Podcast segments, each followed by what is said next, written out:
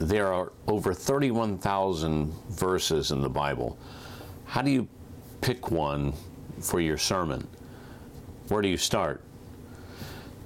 The answers to those questions today are provided by Charles Spurgeon as we look at his book, Lectures to My Students, specifically the chapter titled On the Choice of a Text. For Spurgeon, the selection of the passage or the Bible verse for the week's sermon was a major part of his sermon preparation. And indeed, finding that perfect verse, that one that you know should be your next sermon text, finding that one verse can be a Herculean task, perhaps even more difficult than the actual preparation of the sermon, the actual sermon writing. So, how can we assure ourselves of victory in this weekly battle? Spurgeon gives us the answer, and I share with you seven lessons uh, from that chapter in his book, uh, the chapter titled On the Choice of a Text. The first lesson is that the choice of a text should be an important matter it would be highly irresponsible for any preacher to go about his sermon writing with sort of a nonchalant attitude. Spurgeon said, I hope we all make it a matter of very earnest and serious consideration every week what shall be the subject upon which we shall address our people on Sabbath morning and evening. For although all Scripture is good and profitable, yet it is not equally appropriate for every occasion. Spurgeon continues to show how important it is to choose an appropriate passage by sharing uh, in that chapter in his book several comical examples of what not to do when it comes to choosing a text passage for your sermon. For instance, he said, Most manifestly idiotic was he who selected, Judge not that ye be not judged for a sermon before the judges at an assize. Secondly, avoid preaching the same sermons over and over. Spurgeon notes there are persons in the ministry who, having accumulated a little stock of sermons, repeat them ad nauseum with horrible regularity. As we, my brethren, hope to live for many years, if not for life, in one place, we have need of a far different method from that which may suit a sluggard or an itinerant evangelist. So, as pastors, we need to be careful that we don't have a stockpile of sermons that we regurgitate or recirculate over and over again. Of course, sometimes it's beneficial and even good to reuse a sermon if it's appropriate, but it needs to be the exception to the rule and not the rule. Some preachers are one trick ponies.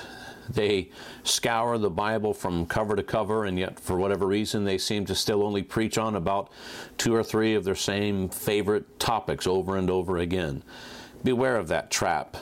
Third, don't feel bad if you struggle with finding the right text passage for your next sermon. This is a common struggle. In fact, for many, it is a continual struggle. It is a struggle that is one of the very characteristics of pulpit ministry. On this, Spurgeon himself admitted, I confess that I frequently sit hour after hour praying and waiting for a subject, and that this is the main part of my study. So be encouraged in this, that, that you're not alone if you feel that you every week wrestle with what to preach about, what text passage the sermon should come from. This weekly battle with sermon writer's block is no evidence that God hasn't called you. But understand that with this, you have a similarity with Spurgeon himself and other great men of God today and those of yesteryear who likewise experienced that same week to week battle with choosing a text passage for the next sermon. Fourth, and to the root of the matter, how do you know when you found the right verse for the next sermon? The way Spurgeon answers this question is so good. I'm not going to give you my distilled version of his words. I'm just going to read the whole paragraph right for you from uh, this chapter on the choice of a text. Listen to what he says.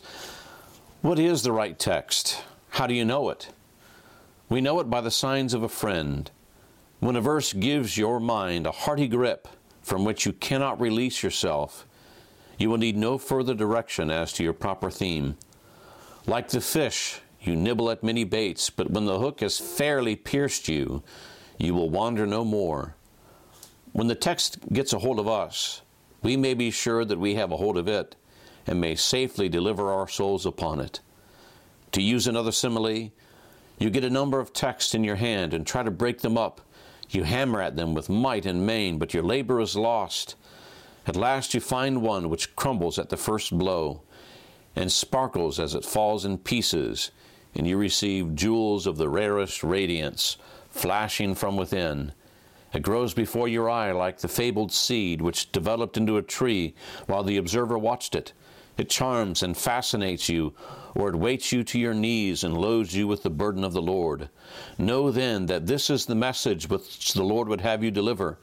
And feeling this, you will become so bound by that scripture that you will never feel at rest until you have yielded your whole mind to its power and have spoken upon it as the Lord shall give you utterance. Wait for that elect word, even if you wait till within an hour of the service. This may not be understood by cool, calculating men who are not moved by impulses as we are, but to some of us these things are a law in our hearts against which we dare not offend. We tarry at Jerusalem till power is given. The greatest part of our sermon study then is praying and praying for our sermons, not just praying for our sermons that they would do well, but praying for our sermons that in the same way we pray for daily bread. God, give me my sermon, give me what to preach. And in this, we trust the Holy Ghost will lead us and direct us in all these things. Spurgeon quotes William Gurnall on this matter. He says, Ministers have no ability of their own for their work. Oh, how long may they sit tumbling their books over and puzzling their brains until God comes to the help. If God drop not down his assistance, we write with a pen that hath no ink. If any one need walk dependently upon God more than another, the minister is he. Number five, along with prayer, we are bound with much earnestness, as Spurgeon says, to use fittest means for concentrating our thoughts and directing them in the best channel. Here's what he means.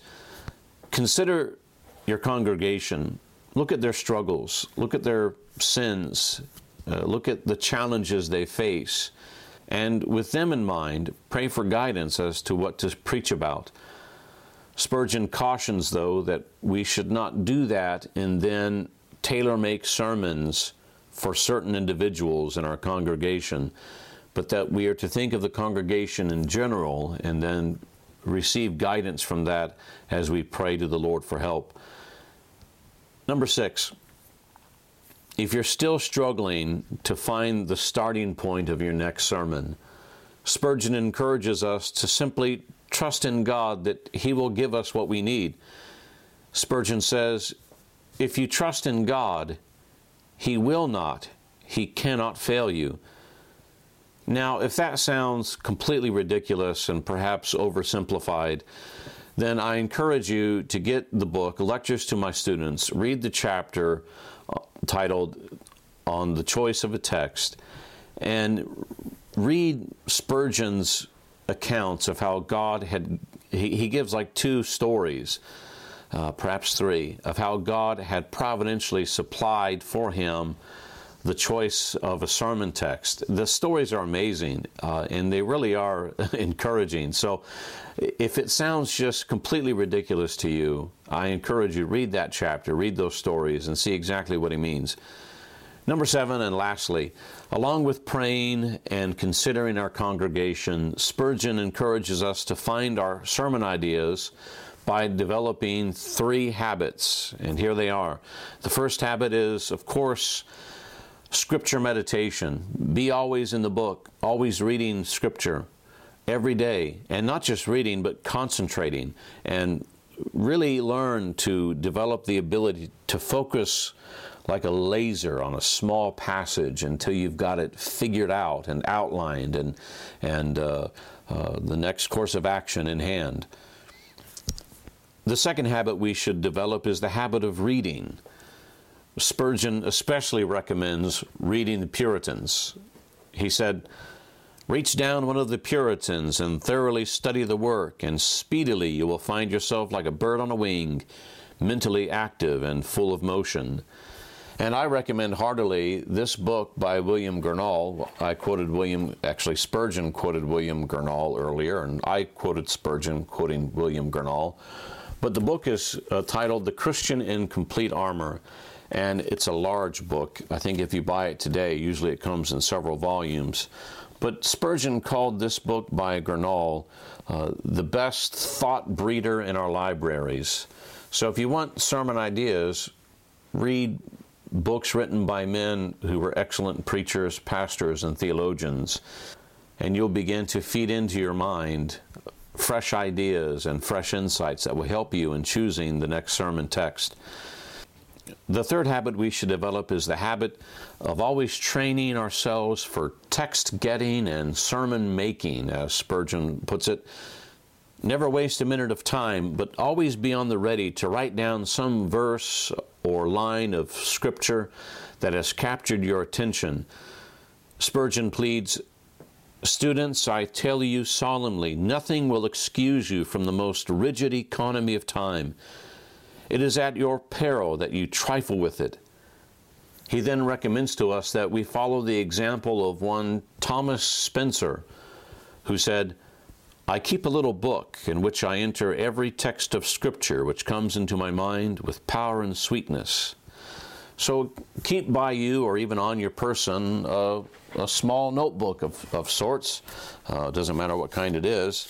I have here an abundance of small notebooks like these field notes that was given to me for a Christmas present, or even a scrap piece of paper, but always be uh, ready to write down uh, a thought or an idea or some sort of a sermon starter whenever you are inspired. We are to live our lives as preachers, always searching for sermon material. Every day, all day, looking for inspiration, looking for illustrations, looking for ideas. I close with this quote from Spurgeon Always be thou, O man of God, foraging for the pulpit in all provinces of nature and art, storing and preparing at all hours. And to that I say, Amen.